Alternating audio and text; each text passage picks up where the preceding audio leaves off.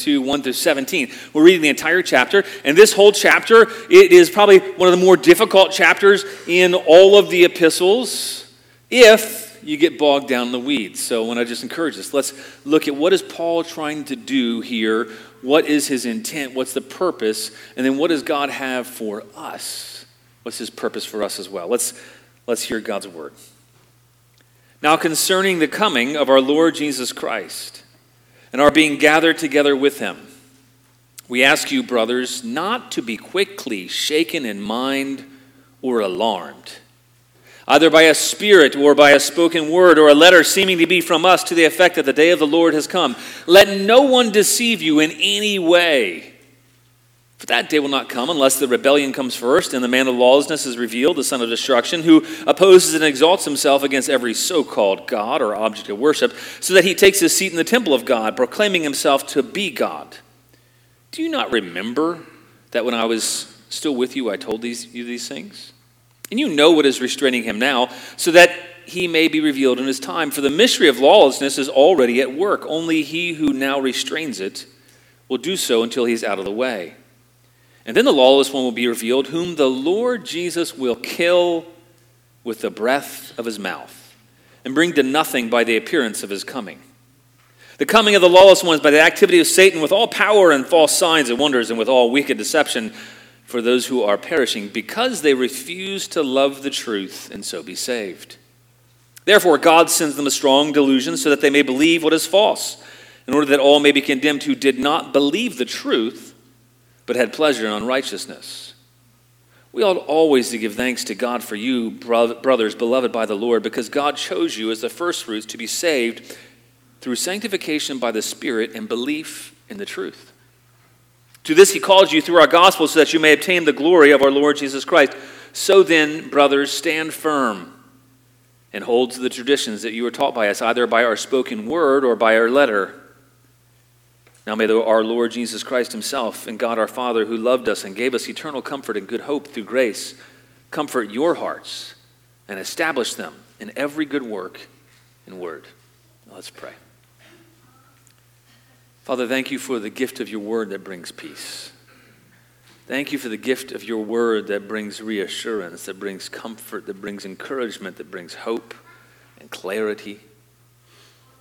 God, I pray that you would you would do that this morning, that you would bring your hope and encouragement and clarity and comfort this morning to us. Would you do that through your word? Would you turn us to listen for your voice, to hear you? And Lord, may we, may we walk away from this, not just hearing you, but applying your word. Lord, do all of this by your Holy Spirit, we pray. In Jesus' name, amen.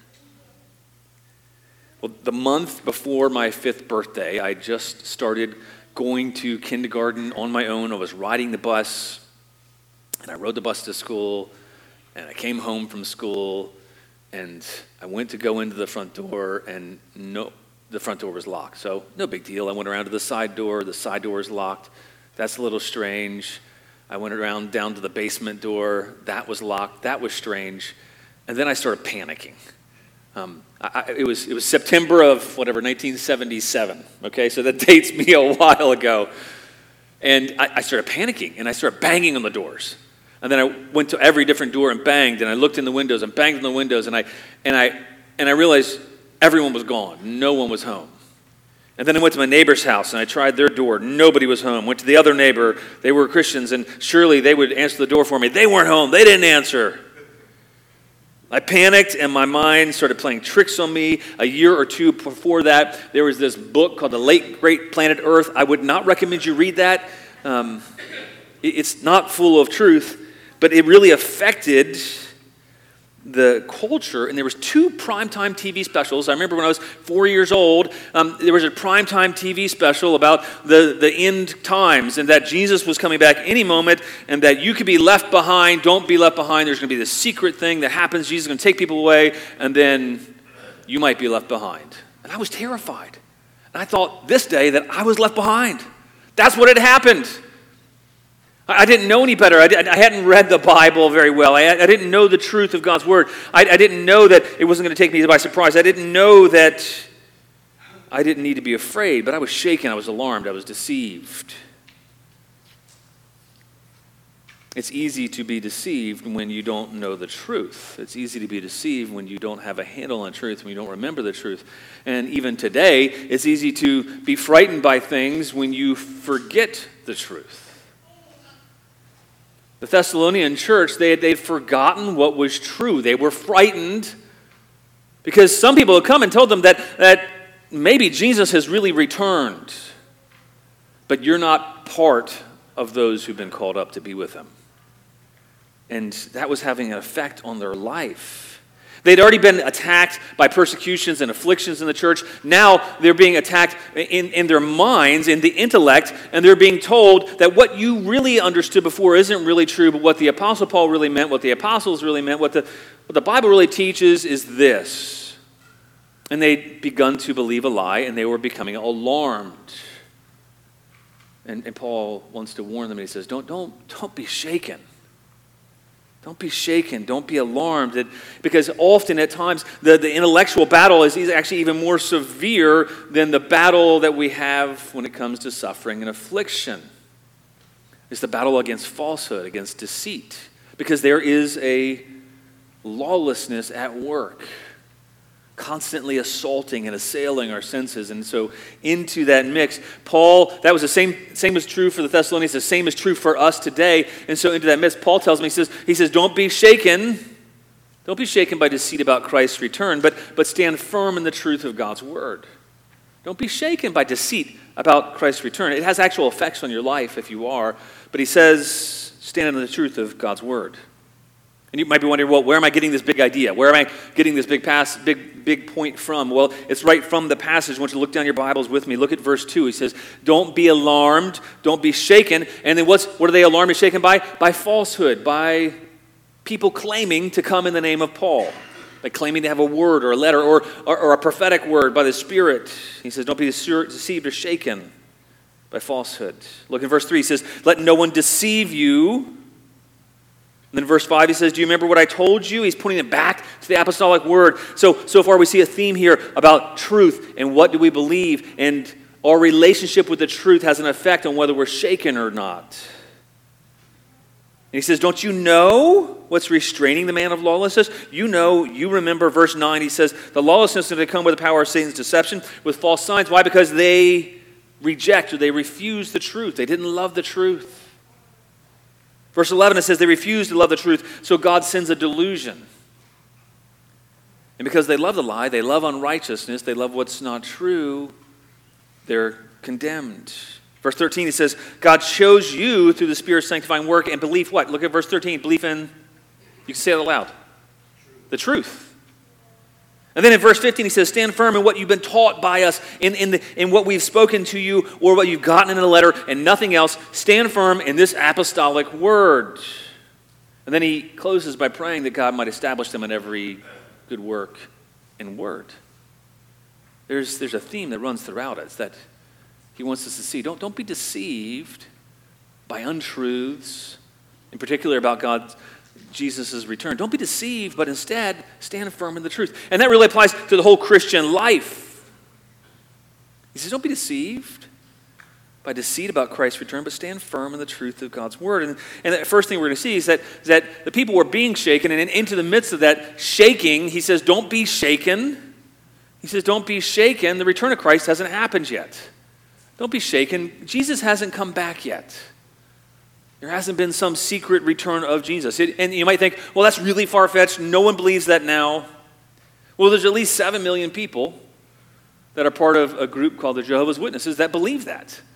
And, and they had a, a so-called prophecy in the late eighteen hundreds that Joseph Russell, the guy who founded the Jehovah's Witnesses, that, that the return of Christ would come by nineteen fourteen. Or actually, it was the first of the second, first date, and then they moved the date back when that didn't happen. It was nineteen fourteen. And then when that didn't happen, his successor said, well, the reason why is because it was a secret return, and it wasn't a bodily return, it was a spiritual return. And, and their whole faith is, is based on this falsehood, this lie, this deceit. But sometimes we can functionally live as if Jesus isn't coming back. We can live as if it's so far off that it has no bearing and no effect on our lives. We can be deceived that way. Or, or we can be deceived and, and, and lack confidence, not thinking that we're going to be a part of when he comes back, when he returns. But he says, don't be shaken. The return of Christ, that hasn't happened yet. Now, as we come to this passage, I want you to be aware there are so many different opinions that people read into this passage, that you can read into all kinds of eschatology or end-time studies. You can read into all different kinds of views, and there's all kinds of different labels you can associate with that, from, from premillennial to dispensational premillennial, postmillennial, amillennial, um, preterist, historicist, whatever. Um, don't get bogged down by those things. That's not the intent of why Paul's writing. The intent of why Paul's writing is already very clear. He writes because he wants us to stand firm in the truth. He's not writing to satisfy all our curiosities about the end times specifically.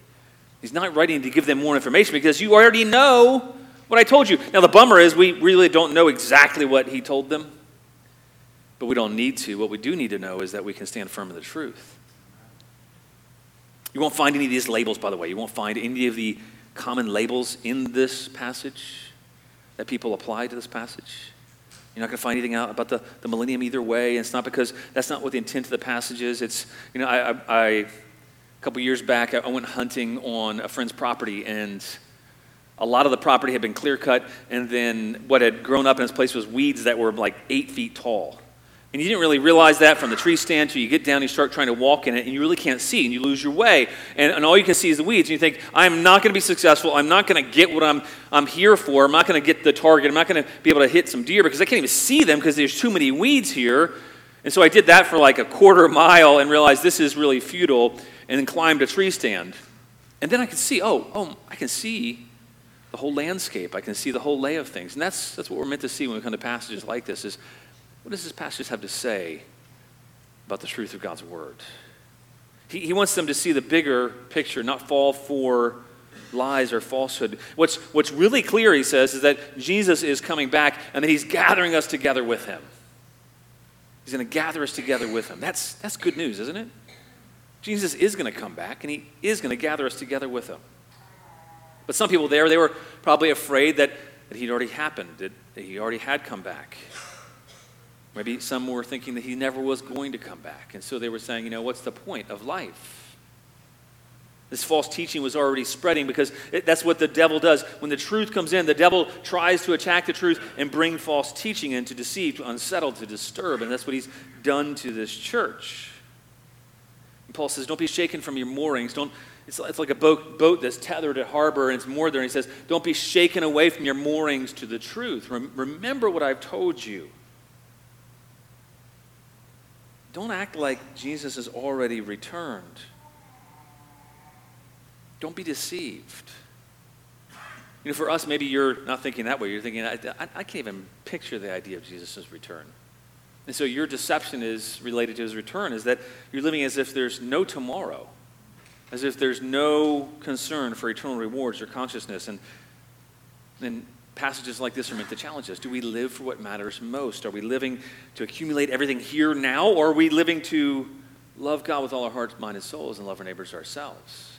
If you're living as if Jesus is never coming back, then you're going to accumulate all you can, try to make the best life now. Or are you paralyzed with fear? Are you thinking, I'm, I'm not sure, I'm not certain?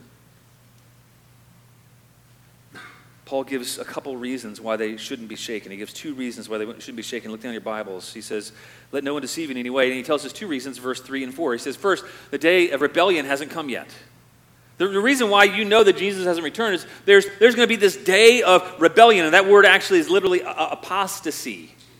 There's, there's going to be an apostasy, a great rebellion, a great apostasy is going to come first. And then the second reason is because there's going to be the man of lawlessness revealed. That hasn't happened yet.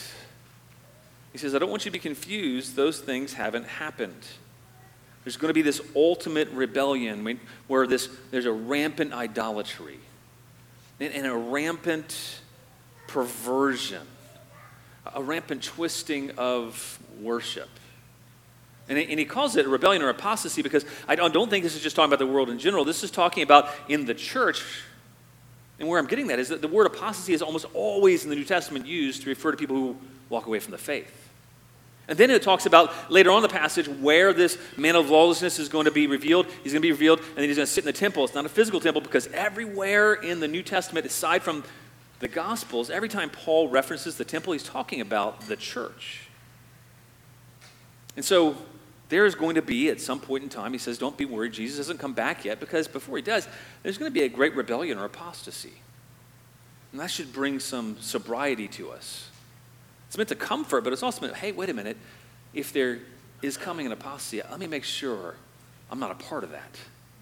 How, how do I be on guard against that? How do I make sure that this is coming, this, this man of lawlessness, this apostasy is coming? How do I guard against that? He's going to tell them. He's going to tell them that it's really those who walk away, they forget the truth, who fall prey, those who are deceived. And he talks about this. The second reason is this man of lawlessness has not yet appeared. This man of lawlessness, he's going to appear. He's going to claim to be God. He's going to put himself in the place of God. He's going to exalt himself into the temple, which I believe is talking about the church, the temple, proclaiming himself to be God. Why is Paul telling them this? What he's, what he's telling them this for is not so that they figure out, oh my, who exactly is this person? That's not the intent of the passage. If you're doing that now, that's not the intent. That the intent is to say, hey, th- there's going to come a time. Don't be shaken even when this time comes, when this man of lawlessness appears, when it seems as if he's proclaiming to be God himself, and, and it seems as if the church has walked away from the truth. Don't be shaken. Why? Oh, because we're going to see in just a moment, there's somebody who has control over this man of lawlessness. You know, throughout Christ, uh, Christian history, lots of people have claimed to figure out who this man of lawlessness is. Um, prior, at the very beginning, it, they might have thought it was Antiochus Epiphanes, this, this emperor who set himself up, went into the temple about one sixty-eight B C, and, and he proclaimed himself to be God. And maybe afterwards, they might have thought it was Emperor Titus, and all throughout history, they've identified different characters from, from Genghis Khan to Muhammad. In the Middle Ages, some Franciscans saw this person as the Catholic Pope.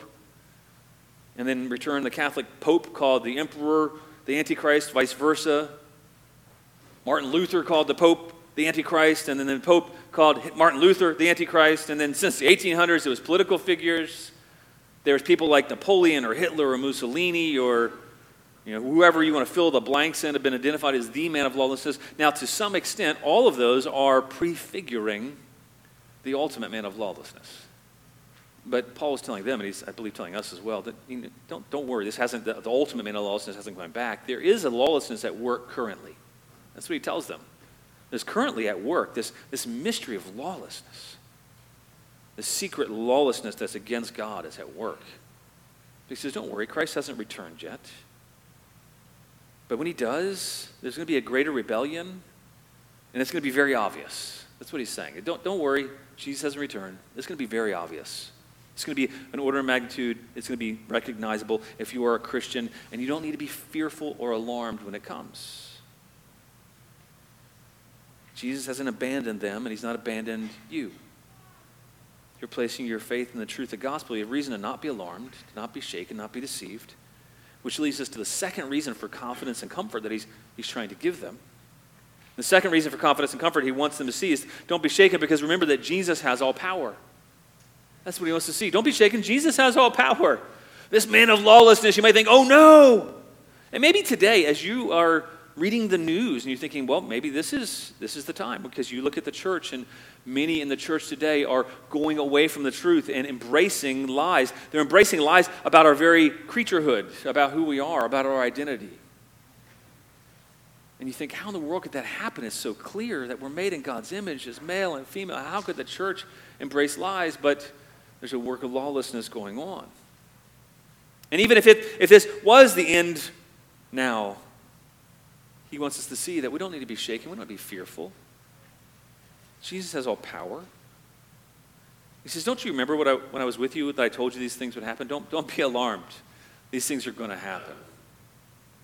He's not writing, writing to raise more questions. He's writing to remind them what's really true. He's not just giving them information. He says, remember what I told you, and then he gives some details. But what he's pointing them back to is his apostolic teaching. He says, don't you remember what I told you when I was with you? What's the basis for your belief is what he's saying. Are, are your, is the basis for your belief what is the apostolic message, or is the basis for your belief what somebody else tells you? The question for us is, what shakes you? What shakes, what shakes us? What shakes you in your circumstances, your situations? Is that what shakes you? what shakes you out of your wits, what gets you thinking, oh no. What we need to see is that in the midst of whatever might come, whatever lawlessness seems to be reigning, whatever work of lawlessness that's occurring in the world around us, we can see that Jesus is in control. And he's telling them to calm their minds with God's word. Remember what you've been taught. Calm your minds by remembering the truth of what God's word is. What's the apostolic teaching? Which, which, which, by the way, for us now is the is the Bible, the, the New Testament, the Old Testament, what the apostles wrote about the Old Testament. And that's what's going to keep us from being shaken out of our minds, out of our wits. And then he tells the Thessalonians, he says, you know what's already restraining him. Now, he doesn't detail what that is because he's already spoken to them. And that's where people begin to speculate. And they're like, whoa, what is this restraint? Ultimately, what we do know is that the the one who is over whatever means that is used to restrain the lawless one right now, it's God himself. He says, the mystery of lawlessness is already at work. You know that. He says, what you're seeing here is the mystery of lawlessness. It's not the very end. But they were wondering, could it be? Because there was bad things happening. They were enduring persecution and affliction. But he says, only he who restrains it now will do so until he's out of the way, until those restraints have been removed. What's he wanting him to see? See, he wanted him to see that God is ultimately in control. God is ultimately in charge of, of whatever means he uses to restrain the man of lawlessness. And when that restraint is removed, it will be because God removes it. And so we're not be shaken, knowing that God's ultimately the one who restrains. And he's the one who removes restraints. That time, and right now, lawlessness seems to abound. Loving falsehood seems to abound. People have proclaimed that truth is relative, that their feelings and their desires dictate what's right and true and good. There's a permissiveness that it elevates kind of all manner of sin in our society. It reinterprets God's laws as oppressive, even though God's laws bring freedom. But here's the thing, even no matter how bad things get, look in verse eight, it says, then the lawless one will be revealed, and you think, oh no. Because it tells us how he's going to come. He's going to come in power. He's going to have all these false signs and wonders and seeming miracles that Satan enables. And this lawless one's going to be revealed. And you think, oh no, should the church be worried? But then look at the second part of verse eight. It says, whom the Lord Jesus will kill with the breath of his mouth. Not even a word, just the breath of his mouth. And bring to nothing by the appearance of his coming. I, this is not an epic battle. This isn't all of, you know, uh, Marvel Endgame, Avengers Endgame, whatever that was called. I can't remember the name of the movie, where there's this huge epic battle. Basically, the entire movie is this epic, epic battle against the big bad Thanos, and they finally defeat him, but at great cost. No, this, this is all of the forces of the world. The man of lawlessness coming with the power of Satan, the, the beast of Revelation, really. And Jesus just with a breath, whew, he's done. He's dead. It's, this is, this is. I, I, I picture in my mind, you know, this, well, there are the, all the forces of Mordor, if you're, if you're a fan of uh, The Lord of the Rings, all the forces of Mordor, they're, it's at the last battle. They're all about to come and, and squash the Fellowship of the Ring. And then I, and, and then I just think, okay, here's that, that evil picture. And then Jesus comes, and he just steps down, whew, and they're done. And that, that's the picture of what will happen. It says he'll bring to nothing by the appearance of his coming. The lawless one will be revealed. And then Jesus will kill him with the breath of his mouth.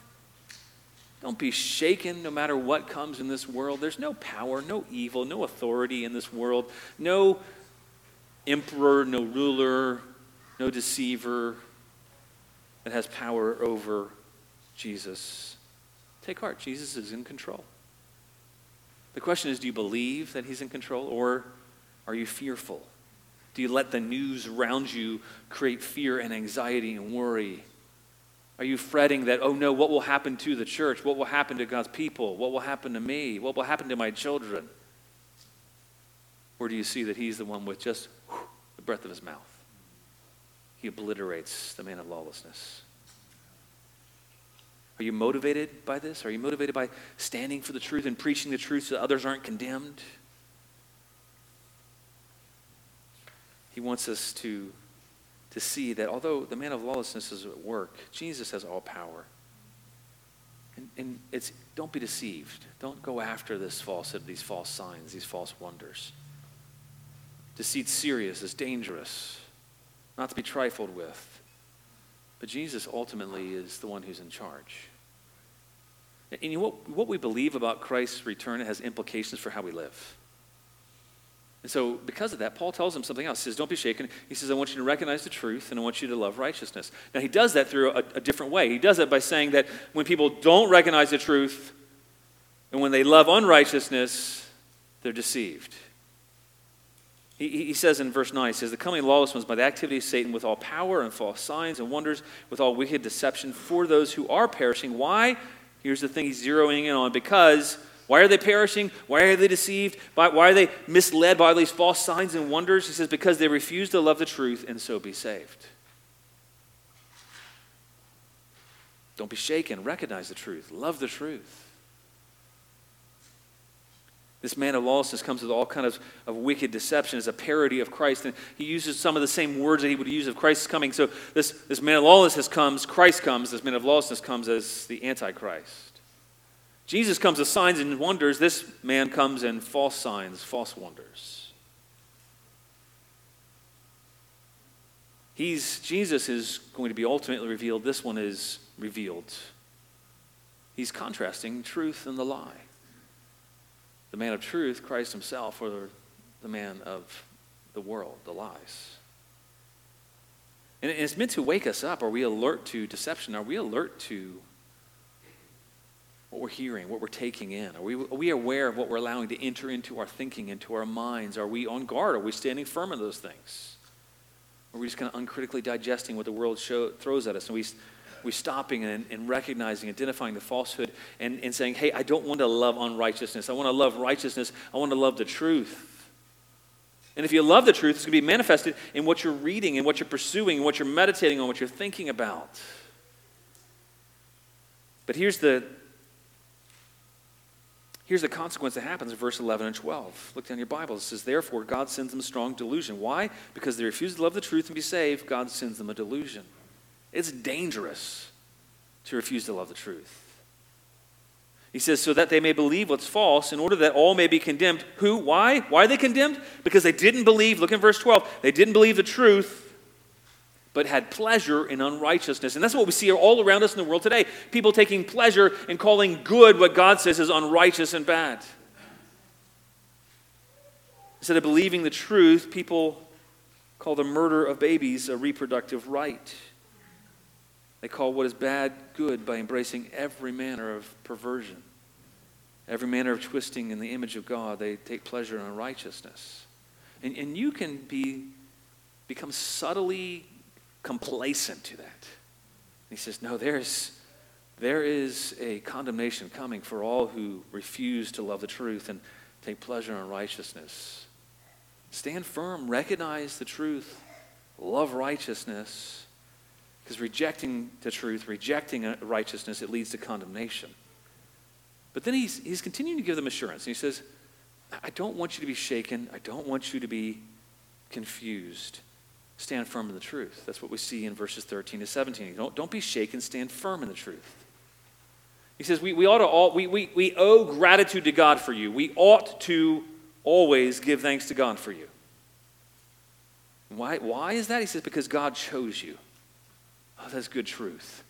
If you are a believer in Jesus Christ today, it's because God's chosen you, and that truth is meant to give you assurance. It says, because God chose you. What? As the first fruits. You're not the only ones. Thessalonians, there's going to be many more in your city, in your town, who God will bring. There's going to be many more over the ages that will be saved. And the, the Thessalonians there, they're the first fruits, the early ones to be brought to God, to be saved. And then the means by which they're saved. He tells them, he says, through sanctification by the Spirit and what? Belief in the truth. That's how we can stand firm and not be shaken. Remembering what's true, God chose us, that He saved us, He sanctified us, and we've believed the truth. And that's what we put our hope and our faith in, not in any other falsehood. He says, you're able to weather the heavy storms of life because the whole Trinity is involved. Look, look at these verses. He, he, he calls on God that he gives thanks for, beloved by the Lord, meaning Jesus, and, and then sanctified by the Spirit. The whole Trinity is involved in keeping you in the truth. The whole Trinity is active in you believing the truth. And so he's encouraging them. He says, to this truth he called you through our gospel. Look down at verse fourteen. What is, what is the, the truth we have to hang on each and every day? We have to re- remember each and every day when we are condemned, when, when the world tells us that we're that we're really unloving because we're not embracing what they say we need to embrace. Remind yourselves what's true.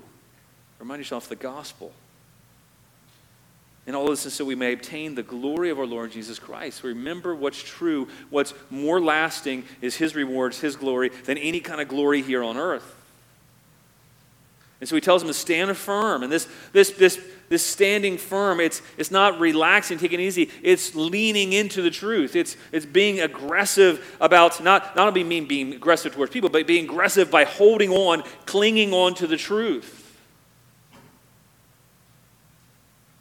Instead of being unsettled and alarmed and deceived, he says, stand firm. You know, brace against this, this onslaught, the, the waves of false teaching and lawlessness that crash against you. Stand firm in the truth. Don't be alarmed. Don't be shaken. They could do this by hold on to what's objectively, reliably true. He's saying, plant your feet in the truth. Lean into it. Cling to it. Hang on to it. Like you're hanging on for dear life.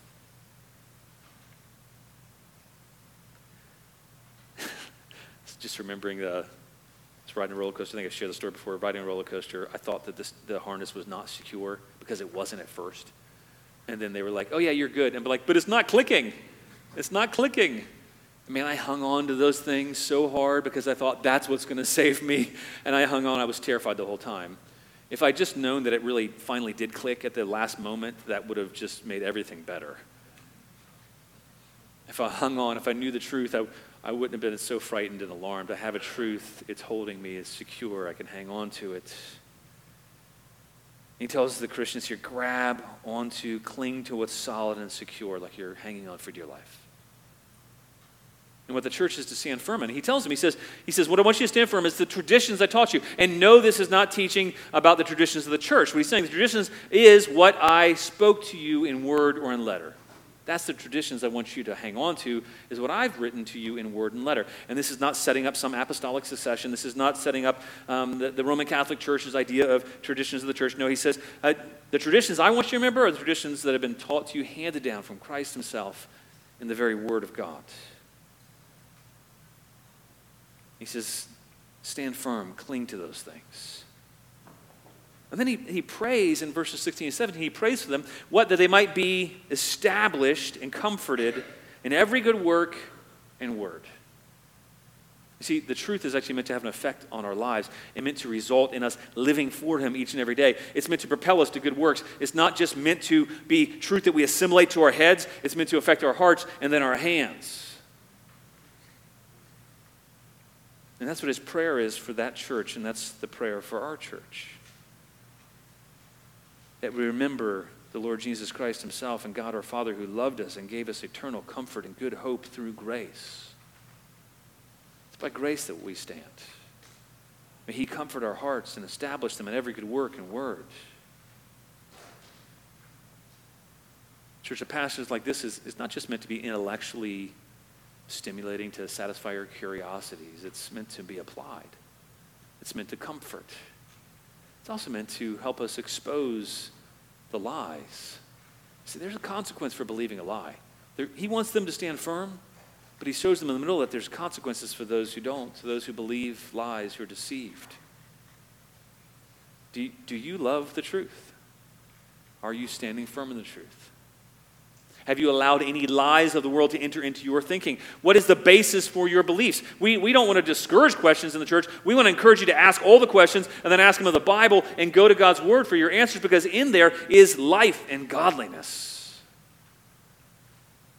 But sometimes there's lies that we kind of hold on to, that we believe, either about ourselves or other people, about the things around us.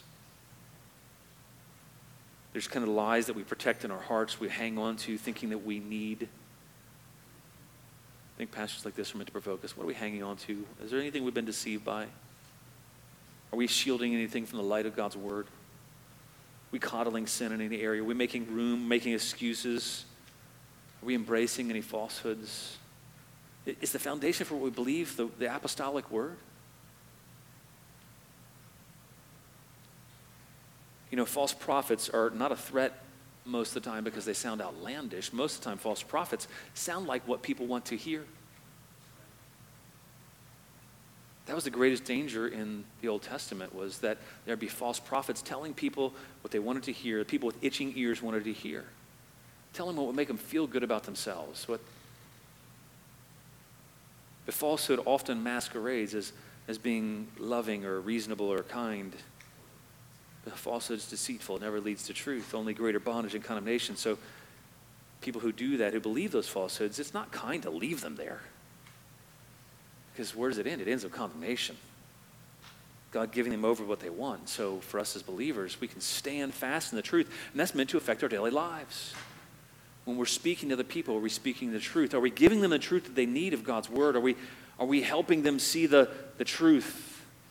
Are we standing firm in that, reminding ourselves what's true? Are we reminding our children and our coworkers, our, our spouses, our friends, our neighbors? We remind ourselves of what's true. Are we standing firm in the truth and girding ourselves in the truth? Are we encouraging one another in the truth? And we need to be together to do that.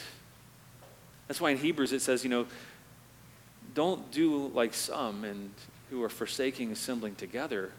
Instead, re- remind yourselves. It, Encouraging one another, build each other up. As long as it's called today, we need this. We need to be reminded of the truth. Doctrine is not theoretical, it's meant to be practical. It's to be believed and trusted and then worked out into good works. Don't be shaken. Don't be shaken. Stand firm in the truth of God's word. We can stand truth firm in the truth of God's words because he's if you're believing in Jesus Christ, if you put your faith, your trust in him, you can you can be sure he's chosen you. What a, what a comfort that is. He's chosen you. He's called you. He's sanctified you by the Spirit. He's at work in you. He's going to keep you faithful to the end. He's going to enable you to stand firm by his grace. He's going to comfort you. He's going to establish you. So far from getting bogged down in the weeds and seeing the details and getting fearful and afraid because you don't know the truth, let's press in even more. Because, because the truth, when we know the truth of Jesus, the truth sets us free. Let's pray. Father, we're grateful that you don't leave us like afraid little children, but you instruct us, you give us your word. You give us comfort, you give us encouragement. God, I pray that you would comfort those who are fearful.